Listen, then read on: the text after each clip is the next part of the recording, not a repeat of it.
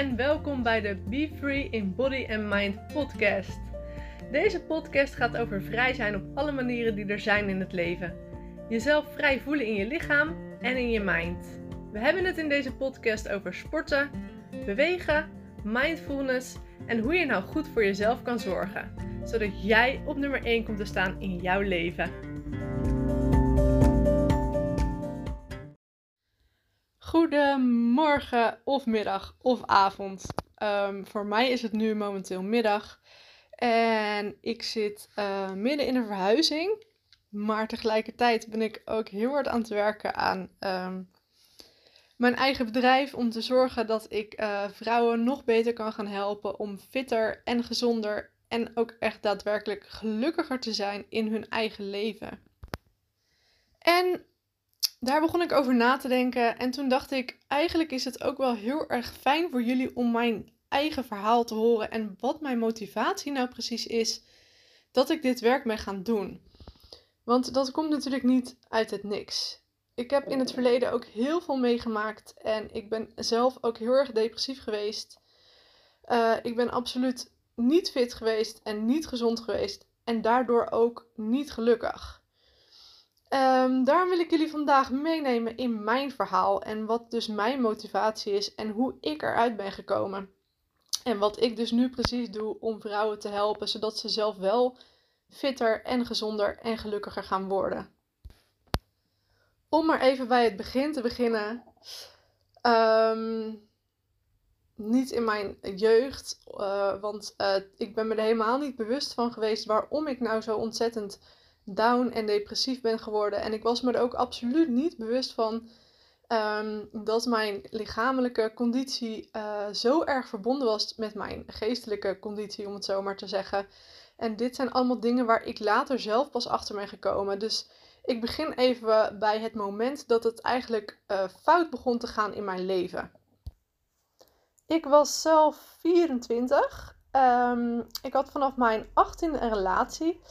En ik woonde samen met die jongen. We hadden een koopappartement. En als 24-jarige dacht ik dat mijn leven helemaal op orde was. En dat dit het leven was wat ik dus heel mijn leven ging leiden. Met deze jongen in ons koophuisje. En dan misschien later wat kindjes. En uiteraard dan een groter huis. En nou ja, je kent het plaatje wel. Maar diep van binnen was ik niet 100% gelukkig. Al was ik me daar niet helemaal bewust van. Ik was wel heel erg onrustig. Ik was absoluut niet gezond. Ik zorgde niet goed voor mezelf. En ik stond helemaal niet in contact met mijn lichaam. Wat ik vaak deed was elke dag bijvoorbeeld paracetamol slikken. Omdat ik heel erg hoofdpijn had. En ik at altijd veel snoep. Ik dronk vaak alcohol. Ik rookte ook nog trouwens, bedenk ik me nu. Sporten en bewegen deed ik helemaal niet. Ik had geen idee dat dit soort dingen met elkaar verbonden waren. Het enige wat ik wel eens deed was hardlopen. En wat ik wel ervaarde was, als ik dan een stukje had hardgelopen, dat ik me daarna relaxer voelde. Dat ik lekker in mijn vel zat en dat ik ook wat beter sliep. Dat ik een betere stoelgang had. Maar ik was me er niet bewust van dat deze dingen dus ook allemaal bijdragen aan gelukkiger zijn. En je gewoon veel beter voelen. Dus goed, ik was 24.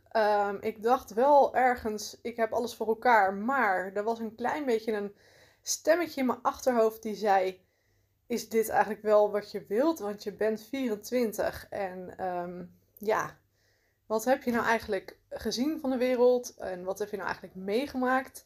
En met meegemaakt hebben bedoelde ik toen de tijd een beetje zo van, ik heb helemaal niet gestudeerd. Ik heb niet in een studentenhuis gewoond. Ik heb helemaal niet gefeest en genoten van het leven.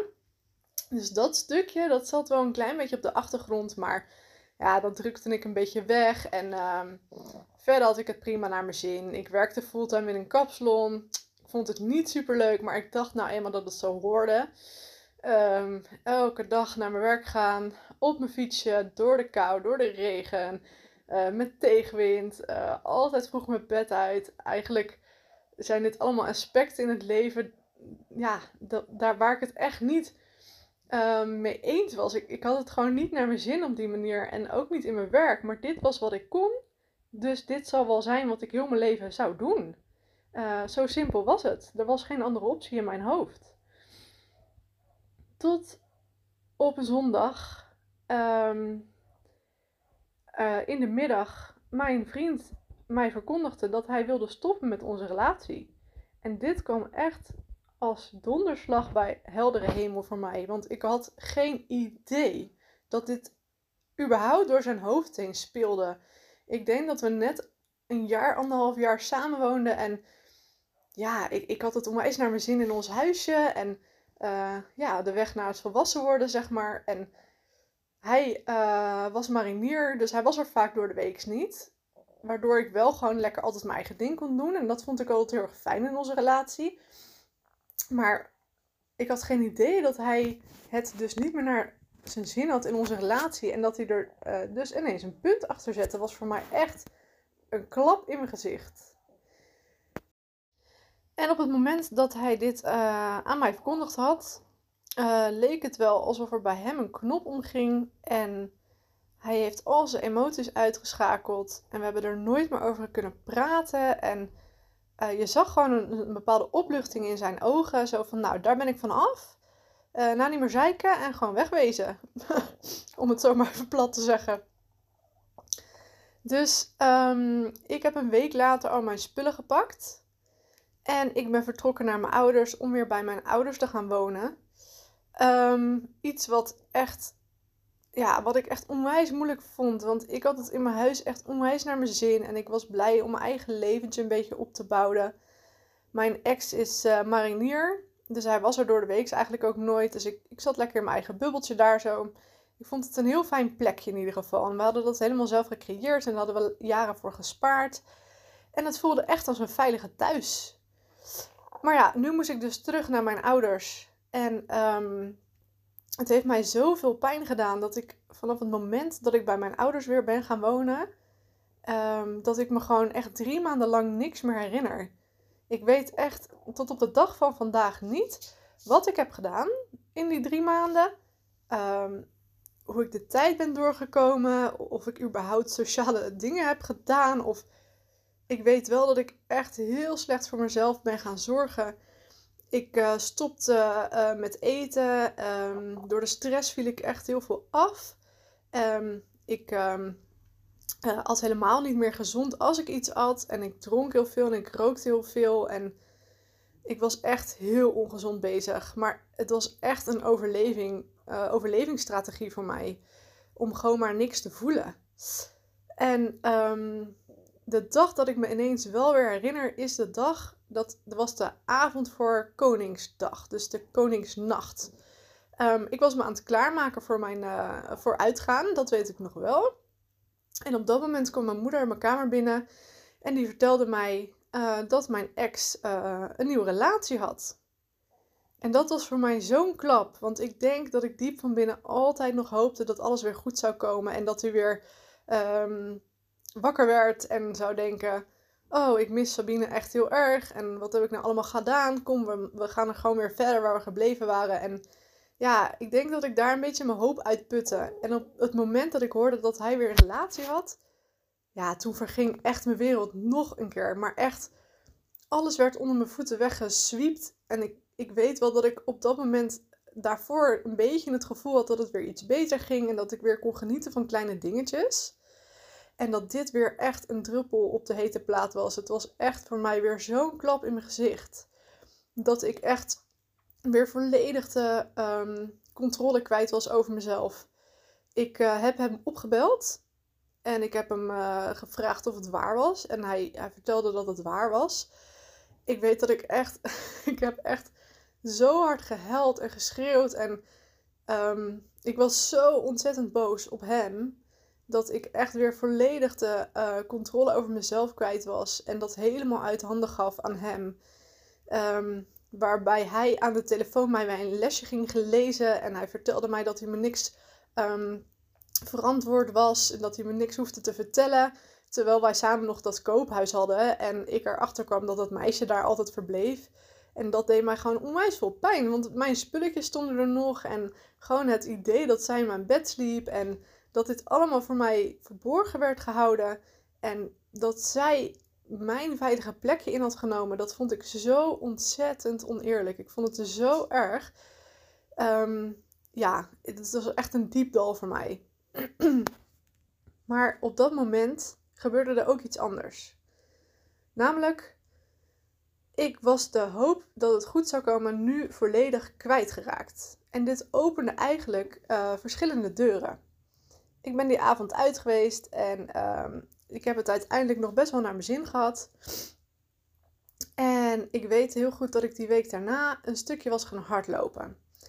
Iets wat ik wel af en toe deed was dus een stukje rennen. En ik was dus een klein stukje gaan hardlopen.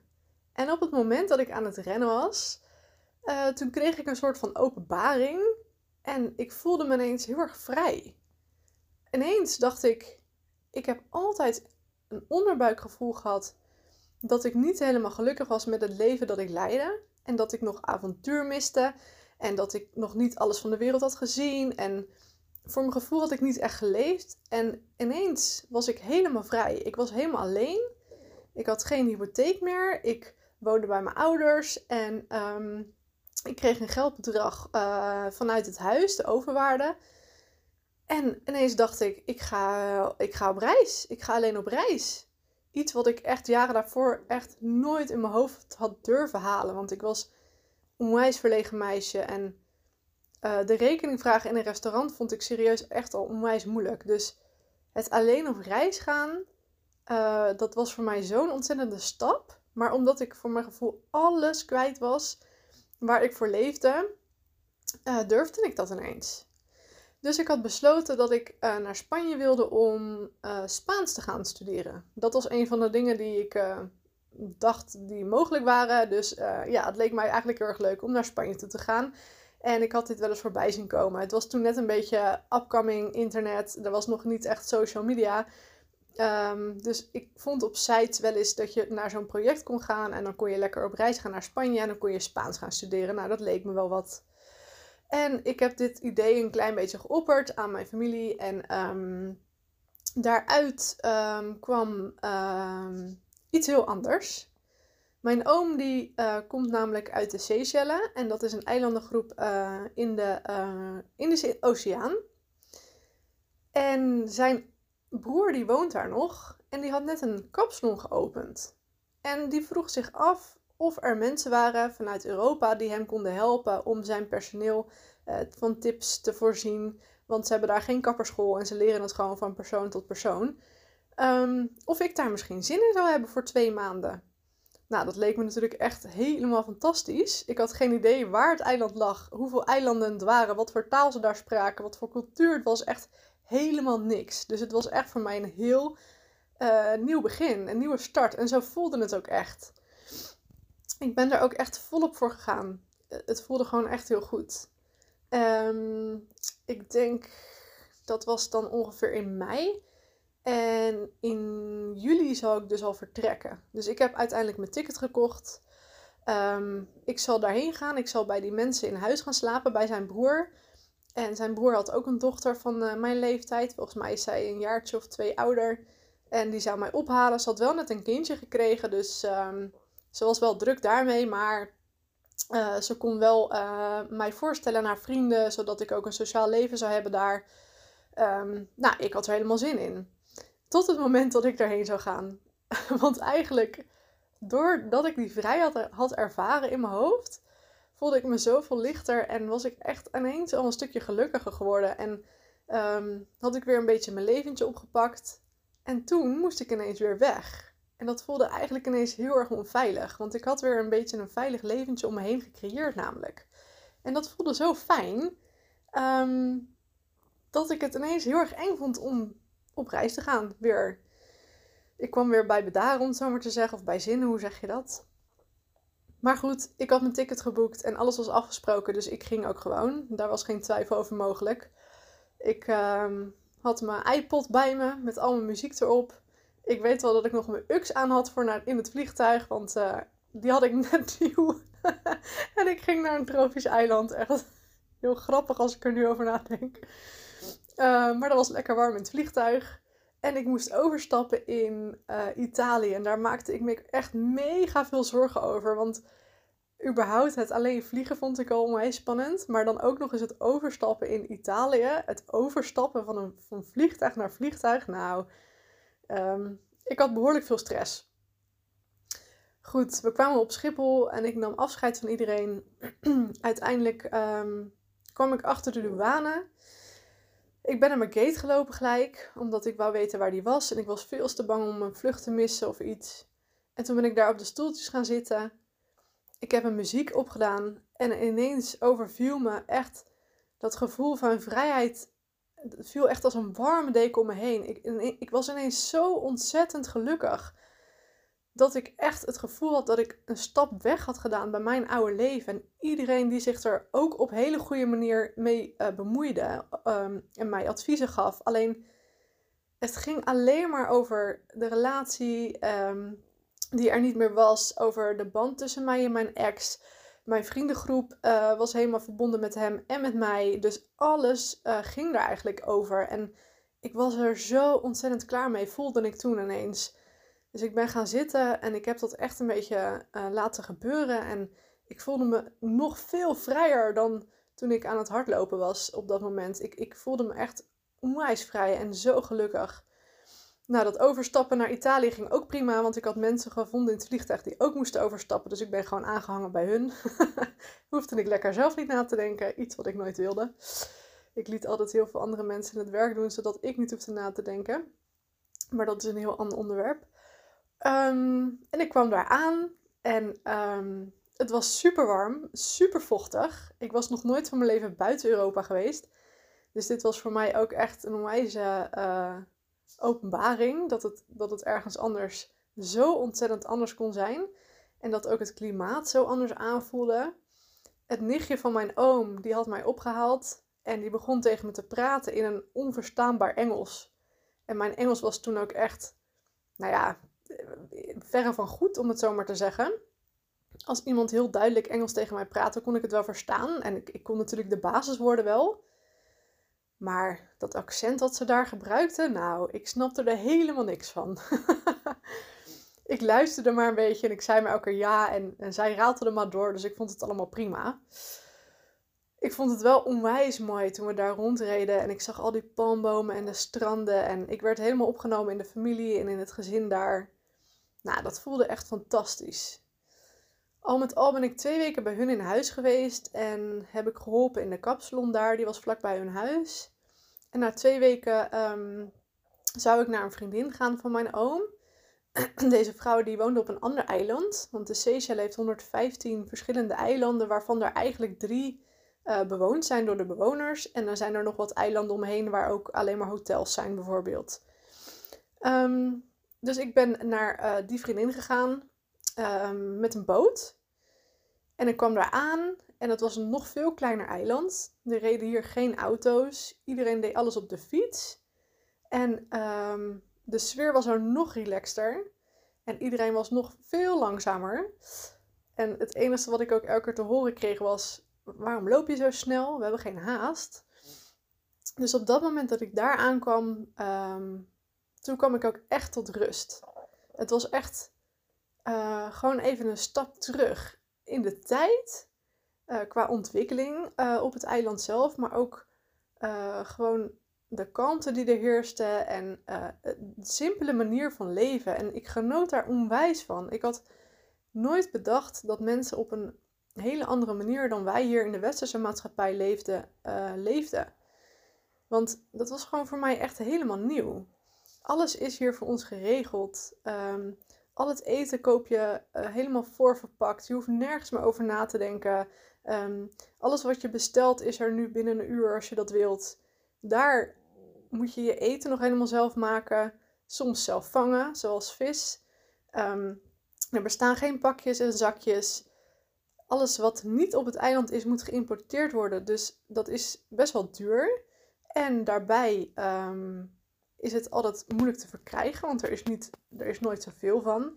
Ik heb wel eens meegemaakt dat er bijvoorbeeld geen wc-papier meer was op het eiland. Nou, Dan gaat iedereen dus een restaurant in om servetjes te halen bijvoorbeeld. Er is ook een keer geweest dat we bijvoorbeeld geen conditioner hadden voor ons haar. Nou, dat is natuurlijk voor vrouwen vreselijk. Maar ik heb ook een periode meegemaakt dat er bijvoorbeeld heel veel waterschaarste was. En dit betekende dat er 2 keer op een dag dat het water aangezet werd. En dat was volgens mij om 7 uur 's ochtends en om 6 uur 's avonds, zoiets. En alleen op dat tijdstip kon je dan water pakken en kon je douchen. En je toilet doortrekken. Ja, dat zou hier echt onvoorstelbaar zijn en vreselijk. Maar daar was het echt prima. Ik ging gewoon altijd met mijn douchespullen op zak op pad. En als ik dan ergens kwam waar water was, ja, dan ging ik gewoon douchen. En als er even geen water was, dan hadden we nog wel een tuinslang in de tuin waar we onder konden douchen. En dat was ook prima. Dus ik was gewoon mijn benen aan het scheren in de tuin. Het wordt gewoon allemaal, doordat het leven simpeler is, worden de dagelijkse dingen moeilijker. Waardoor je daar langer mee bezig bent. En dus veel minder tijd hebt om gestrest te worden over de dagelijkse gang van zaken, om het zo maar te zeggen.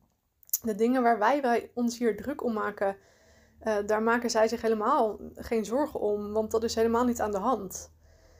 En dat gaf mij zoveel rust en zoveel vrijheid. En ja, ik voelde me daar echt helemaal op mijn gemak. En dit betekende ook dat ik dus niet na 2 maanden naar huis ging. Want ik wilde daar echt blijven wonen. En het idee alleen al dat ik weer terug moest naar Nederland. Naar het grijze, koude Nederland. Waar iedereen voor zichzelf leeft. Waar iedereen alleen maar aan zichzelf denkt. Waar je nergens welkom bent tijdens het avondeten. Ook iets heel bijzonders. Waar je ook kwam, je kreeg altijd eten en drinken aangeboden. Al was het hun eigen bord. Ik heb wel eens meegemaakt dat een vrouw haar eigen eten aan me wilde geven, want de pannen waren leeg. Terwijl ik al gegeten had. En ik zei, nee, ik heb al gegeten, ik hoef echt niet. En dan zei ze, ja, je bent gewoon verlegen, je wil niet. Je bent te dun, je moet eten. Ook zoiets moois. Ik vond het echt, ja, je voelde je gewoon zo ontzettend welkom. En dat is iets wat ik zo onwijs mis in Nederland. Het samen leven, het samen zijn, de steun die we niet aan elkaar geven eigenlijk. Het is echt een beetje overleven, om het zo maar te zeggen. Terwijl je zou denken dat het op zo'n eiland overleven is, vind ik het in Nederland veel meer overleven. Nou, deze reis, kan je wel voorstellen, gaf er voor mij heel veel levenslessen. En uiteindelijk ben ik 3 maanden gebleven, omdat ik weer terug naar Nederland moest. Want je krijgt maar een visum voor 3 maanden. Ik ben heel veel terug naar Nederland gegaan. Toen ben ik weer teruggegaan voor 3 maanden. En daarna nog een keer voor een maand. Want ik had ook een jongen leren kennen. En de laatste 4 maanden dat ik daar was, ben ik ook bij hem gaan wonen. En dat ging allemaal prima. Alleen op de achtergrond helemaal niet. Want het enige wat de mensen daar vaak niet waren, dat was monogaam. En dat is iets waar ik heel veel moeite mee heb. Als mensen dat niet zijn naar elkaar toe. Als ze niet eerlijk zijn. En vreemdgaan was daar echt een dagelijkse bezigheid, om het zo maar te zeggen. En ook gewoon een soort van sociaal geaccepteerd. Alleen er werd niet open over gepraat tegenover de partners, om het zo maar te zeggen. Dus ik kwam er ook achter dat hij ook vreemd ging en er verschillende vriendinnetjes op nahield. Het waren geen serieuze relaties, want dat was dan wel echt met mij. Alleen, hij hield heel erg van aandacht en ik had daar natuurlijk heel veel moeite mee. En dit was natuurlijk echt de wond die opengeript werd, die mijn ex had veroorzaakt. Dus eigenlijk gebeurde er weer opnieuw waar ik zo bang voor was. En het erge van alles was ook nog dat ik het accepteerde. Want ik was ook heel erg bang om hem kwijt te raken. Ik was helemaal gek op de jongen. Het gaf een vorm van schijnveiligheid ook weer. En het is ook iets wat ik kende. Waardoor ik me ook een soort van op de een of andere manier veilig voelde. Ik wist dat deze pijn er was. En deze pijn werd voor mij normaal. Dat klinkt heel raar, maar deze pijn werd voor mij normaal. Waardoor ik me daar veilig bij voel. En dat is ook iets waardoor we vaak in patronen blijven hangen, hè. Het is heel moeilijk om uit een bepaald patroon te komen, omdat je er vaak ook nog iets uit haalt. De pijn die jij kent voelt ook nog eens veilig voor jou. En op het moment dat je dat stukje gaat veranderen, dan moet je dus uit je comfortzone gaan stappen. En dat is soms nog moeilijker dan gewoon die pijn ondergaan. Dus dat is precies wat er op dat moment met mij gebeurde. Ik was echt diep en diep verdrietig. Om heel veel verschillende redenen. De eerste reden was uiteraard omdat hij mij pijn deed door het vreemd gaan. Maar ook het stukje dat ik terug moest naar Nederland en weer geconfronteerd zou worden met mijn oude leven. Iets waar ik voor weg was gegaan en wat ik heel ver weg had gestopt. En waar ik echt helemaal geen zin meer in had. Maar het was onvermijdelijk. Ik moest terug naar Nederland. Mijn visum liep af, mijn geld was op en ik moest het dagelijks leven weer gaan oppakken. En dat vond ik ook echt heel erg moeilijk. Ik heb nog 3 maanden ben ik in Rotterdam gaan wonen. Daar heb ik een baan gevonden in een kapsalon. En mijn vriend uit de Seychelles is toen naar Nederland gekomen. Dus we hebben samen 3 maanden in Rotterdam gewoond. Hij mocht ook 3 maanden in Nederland blijven namelijk. En daar hebben we het echt heel erg naar ons zin gehad. Omdat hij uit zijn natuurlijke omgeving was gehaald. En zag hoe wij hier leefden. Begrepen we wat meer van elkaar. En daarbij dus geen contact meer met andere meisjes. Waardoor dat stukje voor mij op dat moment opgelost was. Dat was het natuurlijk helemaal niet. Maar toen wij zo lekker samen met z'n tweeën in die bubbel in Rotterdam leefden, was dat wel opgelost. En ja, waren we echt even super gelukkig. Het was echt heel fijn om zo samen te zijn. En zijn kijk van het leven te combineren met mijn kijk op het leven. En onze verschillende manieren van doen. Dus die 3 maanden waren super fijn. Maar daarna moest hij natuurlijk terug naar de Seychelles. En ik had ontslag genomen op mijn werk daar, want ik had het daar helemaal niet naar mijn zin. Dus dat betekende dat ik weer terug ging wonen bij mijn ouders. En dat ik mijn oude baantje oppakte van vroeger. Op dat moment ben ik nog 1 keer teruggegaan op vakantie naar hem toe. En dat was echt de ergste vakantie van mijn leven. Want toen kwam er dus achter dat hij nog een andere relatie had opgebouwd met een meisje. Ik heb nog steeds geen idee wie het was, maar hij heeft me op dat moment heel erg veel pijn gedaan. En hij heeft me echt alleen gelaten op zijn eigen verjaardag. Door heel erg tegen me te liegen en te manipuleren en te bedriegen. En ik ben echt in het vliegtuig gaan zitten. Dit was echt 2 dagen voordat ik terug naar huis vloog gebeurd. En ik ben in het vliegtuig gaan zitten en ik was echt helemaal leeg van binnen. Ik was helemaal op. Want ik wist, dit was de allerlaatste keer dat ik daar een voet op het eiland had gezet. Ik zal hem nooit meer zien, want ik kan niet doorgaan met deze relatie. Ik moest terug naar Nederland, naar mijn oude baan en terug naar mijn ouders. Dus voor mijn gevoel was ik nog verder terug bij af dan dat ik ooit was geweest. En ik voelde me nog leger en nog eenzamer dan ik me ooit had gevoeld. Want iedereen was verder gegaan met zijn leven in Nederland. En ik was ergens anders heen gegaan. Ik had een hele cultuurontwikkeling doorgemaakt. Ik had gezien hoe ik het leven wel wilde. Ik wist hoe ik het niet wilde. Alleen ik had geen idee hoe ik dat moest veranderen. Want het enigste idee wat ik had was, ik moet terug naar Nederland. Ik moet werken zoals ik altijd werk. Ik moet gaan zorgen dat ik ga sparen, zodat ik een huis ga kopen, zodat ik een huis kan huren, zodat ik bij mijn ouders weg kan. En daarbij kreeg ik ook altijd te horen van mijn vader dat het zo ontzettend dom van mij was geweest om op reis te gaan, omdat ik al mijn geld had opgemaakt daaraan. En daar voelde ik me ook nog eens onwijs schuldig over, want dat betekende dus dat ik dat geld niet had kunnen gebruiken om een huis te gaan huren of kopen of inrichten.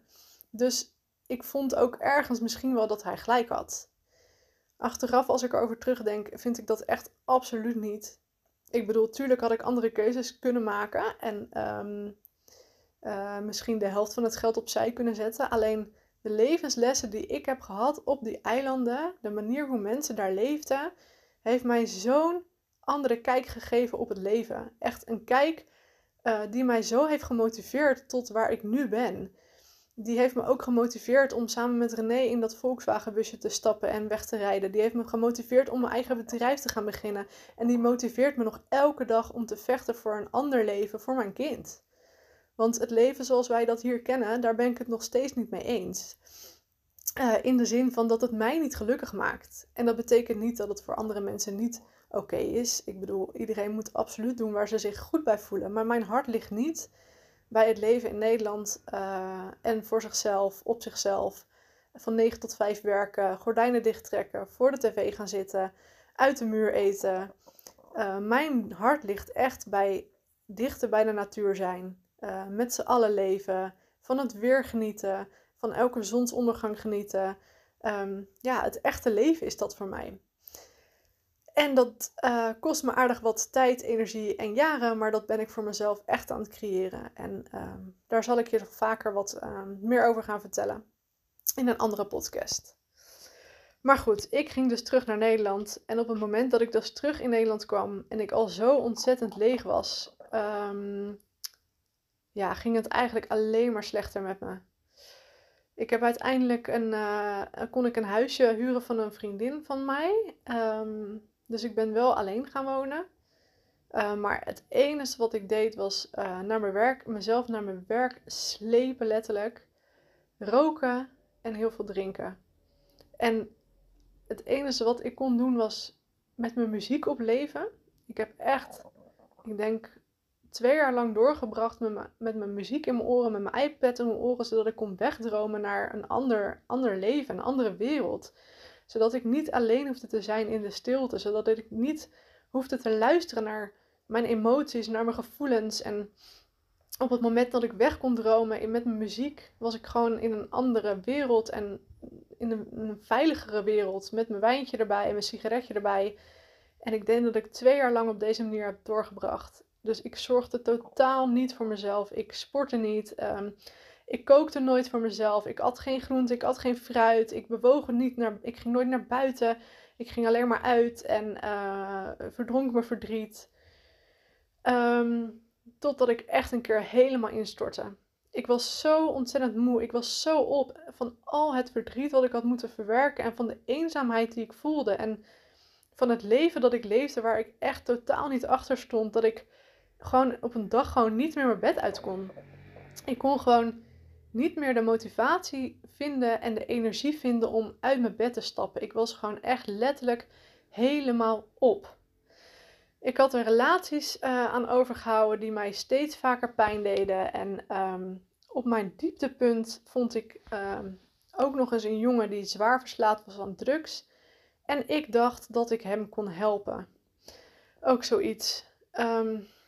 Altijd als je zo diep in de put zit en als je zo rot voelt en zo niet goed voor jezelf zorgt, ga je ook dit soort mensen aantrekken. Dus dit was echt mijn dieptepunt. En deze relatie ging echt heel ver in de zin van manipulatie, maar ook nog eens fysiek geweld. Iets waarvan ik echt nooit had gedacht dat het mij zou overkomen. Maar ik ben echt nog nooit van mijn leven zo bang geweest voor een jongen. Ik was echt heel bang voor hem. En dat ging steeds een stapje verder. Zoiets bouwt zich natuurlijk op. Hè? Het begint niet van de een op de andere dag dat hij hem in elkaar slaat. Maar dat bouwt zich heel langzaam op. Waardoor het voor jou een soort van normaal wordt. Elke keer vergeef je zo'n persoon weer en denk je het komt wel goed. We hebben het ook heel erg naar ons zin met elkaar op sommige momenten. Je gaat voor jezelf allerlei excuses verzinnen om het goed te praten. Maar het is natuurlijk absoluut niet goed. Maar ik kwam er niet meer uit. Voordat ik hem leerde kennen, wilde ik eigenlijk echt niet meer leven. Ik had gewoon echt geen zin meer in. Ik snapte niet meer hoe ik hieruit zou kunnen komen. En toen ik hem leerde kennen, op de een of andere manier, dat klinkt ook weer echt heel raar, maar ik was zo bang dat hij mij iets aan zou doen waardoor ik dus niet meer zou gaan leven. Ik was echt serieus bang dat ik op een dag niet meer wakker zou worden door de dingen die hij deed. Waardoor ik ineens een drijf kreeg van ik wil nog helemaal niet stoppen met leven. Ik wil eigenlijk helemaal niet dood. Maar ik was zo bang voor hem dat hij mij iets zou aandoen waardoor ik dus echt niet meer zou gaan leven. Waardoor ik dus eigenlijk een beetje wakker werd. En daarom vond ik uiteindelijk de drijf en de energie om hem de deur uit te zetten. Met hulp, want alleen lukte het mij niet. Op een ochtend werd ik wakker en het was weer een onwijze heftige nacht geweest. En de dingen die er gebeurd waren, ja, ooit zal ik het je misschien wel vertellen. Maar het is gewoon op dit moment echt zo heftig als ik dat uitspreek. Dat ik dat nog even voor me hou. Maar ik was echt die nacht mijn leven niet meer zeker. En toen had ik een besluit genomen. Dit kan niet meer verder. Ik moet hier echt mee stoppen. Ik, Deze relatie is afgelopen en ik moet aan mezelf gaan werken, want ik wil nog wel leven dus. Dus ik ben die ochtend heb ik mijn vriendin opgebeld. En ik ben samen met haar naar mijn vader toe gegaan. En toen heb ik eerlijk tegen mijn ouders gezegd dat het echt niet meer langer door kon zo. Deze relatie moest stoppen en iemand moest mij helpen om hem het huis uit te zetten. Dus mijn vader en mijn zwager die zijn daar naartoe gegaan. En die hebben hem zijn spullen laten pakken en hem de deur uitgezet. Toen heb ik een andere vriendin opgebeld en of zij bij mij een week in huis wilde blijven. Want ik was veel te bang dat hij terug zou komen. Wat uiteindelijk ook een keer gebeurd is. Maar goed, niet in mijn huis, maar op mijn werk is hij naar me toegekomen samen met een vriend van hem. En hij heeft mij bedreigd dat ik geld aan hem moest geven. Wat ik ook uiteindelijk gedaan heb. Maar gelukkig was dat de laatste keer dat ik hem ooit gezien heb. Dus die vriendin van mij is naar me toegekomen en die is een week met mij in huis gebleven. Waardoor ik gelukkig een beetje rust kon vinden. En ik ben haar altijd nog super dankbaar dat ze dat voor mij gedaan heeft. Want op die manier kon ik eventjes tot rust komen in mijn hoofd. Zonder dat ik me te veel zorgen hoefde te maken dat hij aan de deur zou gaan staan. En dit was eigenlijk echt de diepste punt van mijn leven. En uiteindelijk kwam ik daardoor wel achter dat ik dus nog wel verder wilde leven. Alleen moest er iets gebeuren. Ik moest uit deze depressie komen. Ik moest iets aan mezelf gaan veranderen. Want zo ging het gewoon niet langer. En toen ben ik ook actief hulp gaan zoeken. En dat is echt een uitdaging in Nederland. Ik weet dat we allemaal vinden dat de Nederlandse zorg supergoed is. Maar op dit stukje, op de psychische hulp, is er nog heel veel te halen. Want wat er eigenlijk gebeurt in Nederland is dat je in een bepaald hokje wordt gestopt. En daar zijn allemaal labels op geplakt. Die kennen we allemaal wel. ADHD, manisch depressief, bipolair. Nou ja, goed, er zijn er heel veel. En op het moment dat dat stickertje op jou geplakt wordt, is er een bepaald pakket voor jou beschikbaar. Een bepaald geldbedrag en een bepaalde behandeling. En iedereen krijgt die standaard behandeling op dat moment. En als jij naar, ik zeg maar wat, 10 van die behandelingen nog niet beter bent, ja, dan is het pech gehad. Maar jouw behandeling is afgelopen, want we hebben alle stappen doorlopen die er moesten zijn. En ja, je zal je nu beter moeten voelen. Daarbij kwam het ook nog eens dat ik naar de huisarts ging en mijn verhaal deed. En ik in tranen uitbarstte. En ik ben daar, ja, hoe lang ben je bij een huisarts binnen? Ik denk 10 minuten ben ik binnen geweest. En omdat ik in huilen uitbarstte, kreeg ik gelijk antidepressiva. Ik vind het tot op de dag van vandaag echt bizar dat ik dat zomaar kreeg. Zonder enige background onderzoek of... Nou, ik snapte er niks van. Maar ik dacht op dat moment, ja, als dit mij gaat helpen, graag. Want ik wil me echt heel graag beter voelen. Dus ik ben begonnen met het slikken van die antidepressiva, maar... Ik denk na een week voelde ik me zo slecht. En volgens mij stond dat ook in de buisluiter dat je je er eerst slechter door ging voelen. Maar ik dacht echt gelukkig. Ondanks mijn staat van being. Ik dacht echt dit is niet de oplossing Sabine. Dus ik heb mijn huisarts opgebeld. Oh nee, ik heb hem niet opgebeld. Ik ben er zelf mee gestopt. En dat schijnt gevaarlijk te zijn. Omdat je eraan verslaafd raakt. Ik had ook heel veel bijwerkingen daarvan. Ik was heel erg duizelig. En nou ja, ik weet niet meer precies. Maar ik ben er in ieder geval mee gestopt. Omdat ik dacht, dit werkt dus echt niet. Ik denk uiteindelijk dat het bij mij 4 jaar heeft geduurd. Voordat ik uiteindelijk bij de juiste hulp ben terechtgekomen. En dat betekent niet dat ik 4 jaar lang zwaar in de put zat. Het gaat altijd met ups en downs, hè. Alleen de down-periodes waren voor mij super lang en de up-periodes super kort. Maar wat er vaak wel gebeurt in zo'n up-periode is dat je je zo goed voelt en dat je dan denkt, nou, ik heb eigenlijk helemaal geen hulp nodig, want het gaat wel oké. Totdat er iets gebeurt in je leven waardoor je weer helemaal in de put komt en dan weer denkt, ik heb wel hulp nodig. En zo is het bij mij ook ongeveer 4 jaar gegaan. Ik heb verschillende hulpinstanties gehad. Waarbij ik me absoluut niet op mijn gemak voelde. En die allemaal een bepaald paadje afliepen met mij. En bepaalde behandelingen, bepaalde stickers kreeg ik op mij. Bepaalde etiketten van wat ik had en wie ik dus was. En dat vond ik ook echt heel erg. Waardoor je je nog rotter ging voelen. Want als dit inderdaad is wie ik ben, nou ja, dan ben ik het leven niet zoveel waard, dacht ik toen. Maar gelukkig hield ik de moed erin. En ben ik via een klant in de kapsalon terechtgekomen op de juiste plaats. Ik heb daar alle hulp gekregen die ik nodig had. Ik ben in therapie gegaan en ik ben in groepstherapie gegaan. Daarbij ben ik zelf ook heel erg actief gegaan lezen en onderzoeken wat depressie precies inhoudt. Hoe mensen in bepaalde depressies belanden en wat daar dus de behandelingen voor zijn in Nederland. En wat daar de protocollen voor zijn. Ik ben boeken gaan lezen en ik weet dat ik op een gegeven moment een boek ben gaan lezen. En die heette Mijn depressie actief overwinnen, volgens mij. Ik ben ook gaan lezen wat de werking van sporten en voeding is. Ik ben wat meer gaan verdiepen in de alternatieve geneeswijze. Nou, niet per se de alternatieve geneeswijze, maar meer op het stukje met hoe ons lichaam verbonden is met onze geest. Want dat is ook iets wat in de westerse cultuur eigenlijk nooit echt besproken wordt. Ik had bijvoorbeeld ook altijd last van mijn darmen. Ik had altijd hoofdpijn. Ik slikte altijd paracetamol. Ik kon niks eten, want dan blies mijn buik op tot de vorm van een ballon. Nou, zo waren er heel veel dingen waar ik last van had. En op het moment dat ik er eigenlijk achter kwam dat dit ook allemaal kwam door hoe rot ik me voelde. En dat dit met elkaar te maken had, ben ik me daar steeds meer gaan in verdiepen.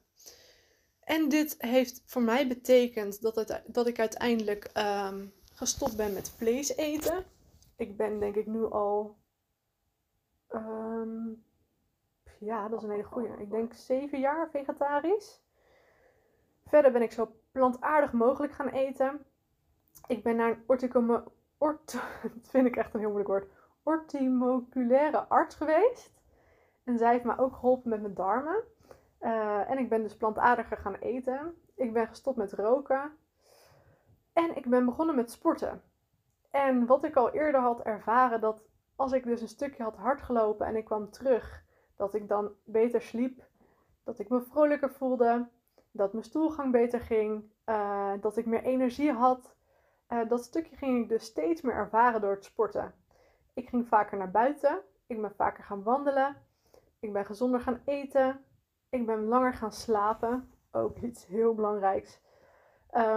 Ik ben veel meer gaan lezen. En ik ben begonnen met mediteren.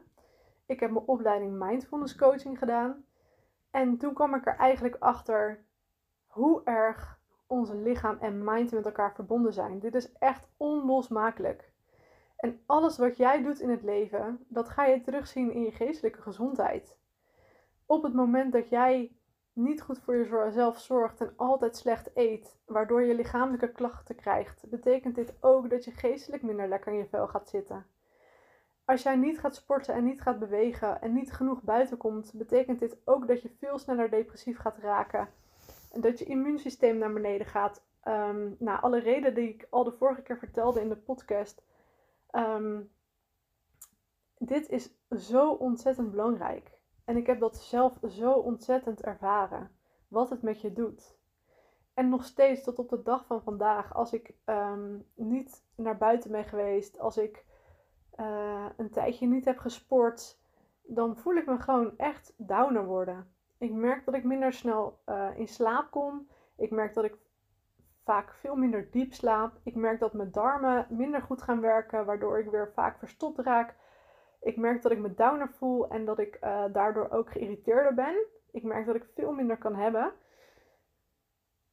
Vaak is het ook een cirkeltje waar je in terecht komt, waardoor ik dus dan ook minder goed ga eten. Dus veel minder bij mijn emoties ga stilstaan. Dus veel minder vaak mindfulness oefeningen doe. Veel minder vaak ga mediteren. En dan weet ik dat er iets is wat ik aan het wegstoppen ben. Dit is voor mij een manier om niet te voelen. En de enigste manier om je verdriet en je emoties te helen is om er naartoe te gaan. Om het te gaan doorvoelen. Hoe onwijs moeilijk dit ook is. Want het doet zo onwijs veel pijn. En ik, zoals je in mijn verhaal hoort, weet het. Ik heb jarenlang alles weggestopt.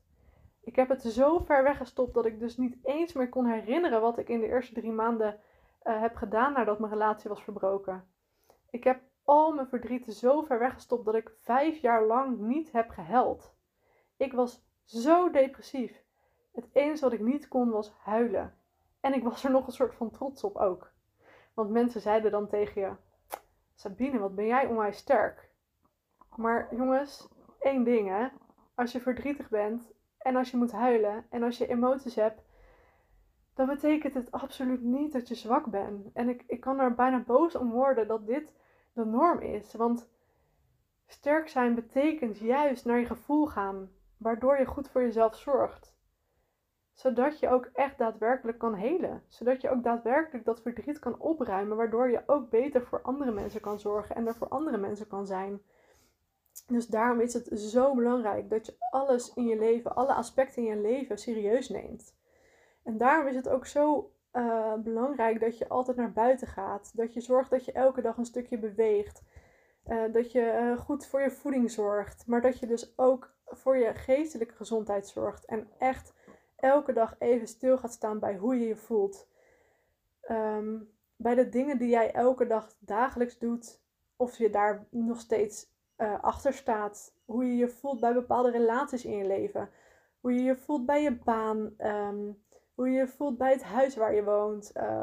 Nou ja, echt alle aspecten in je leven. Het is gewoon heel belangrijk om daar stilte bij te blijven staan. En daar dan ook uiteindelijk wat mee te doen. Hè? Want ja, je kan je er heel lang rot door voelen, om het zo maar te zeggen. Maar probeer daar ook stappen in te gaan nemen. Om dat stapje voor stapje te gaan veranderen. En kijk ook naar de kleinste dingetjes. Zorg ook dat je dankbaar bent voor de kleine dingen in je leven. Als je elke ochtend voordat je opstaat heel even gaat stilzitten en bij jezelf incheckt. En even iets bedenkt waar je dankbaar voor bent. Dat hoeft ook maar iets heel kleins te zijn. Dit kan je kind zijn, je hond, je partner. Dit kan lekker eten zijn wat je vanavond voor jezelf gaat maken. Het huis waar je in woont. De leuke afspraak die je hebt op een dag. Maar op het moment dat je in de staat van dankbaarheid komt, dan verhoog je je energie. En zal je ook merken dat je veel meer positieve dingen gaat aantrekken in je leven. Maar om even terug te komen op het verhaal van mij. Ik ben dus, ik denk 3 jaar lang in therapie geweest. Ik heb tot op de dag van vandaag ben ik altijd bezig met mijn mindfulness oefeningen. Zodat ik altijd bij mezelf kan intunen hoe het met me gaat. En welke aspecten ik in mijn leven wil veranderen. Of ik ergens pijn heb in mijn lichaam. Of ik ergens spanning vasthoud in mijn lichaam. Of ik nog genoeg communiceer met mijn partner. Want dat is ook nog steeds iets waar ik altijd aan moet blijven werken. Omdat ik heel snel in mijn hoofd blijf zitten. En ik altijd maar denk dat mensen weten wat ik denk. Waardoor je bepaalde verwachtingen gaat creëren. En dus ook teleurgesteld bent als die verwachtingen niet uitkomen. Dus ik probeer ook altijd voor mezelf te kijken. Waar kan ik voor mezelf nog dingen veranderen? En op die manier neem je ook verantwoordelijkheid voor je eigen leven. Zodat mensen om jou heen je ook niet meer zoveel pijn kunnen gaan doen. Want op het moment dat jij verantwoordelijkheid neemt voor jouw eigen leven. En jouw eigen leven helemaal creëert en inricht zoals jij dat wilt. Dan is dit jouw veilige basis. En dan mogen daar mensen bij komen.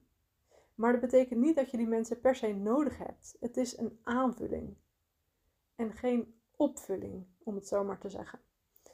Dus dit zijn alle dingen die ik altijd doe om ervoor te zorgen dat ik echt gelukkig ben. Maar me dus ook altijd fit voel en gezond voel.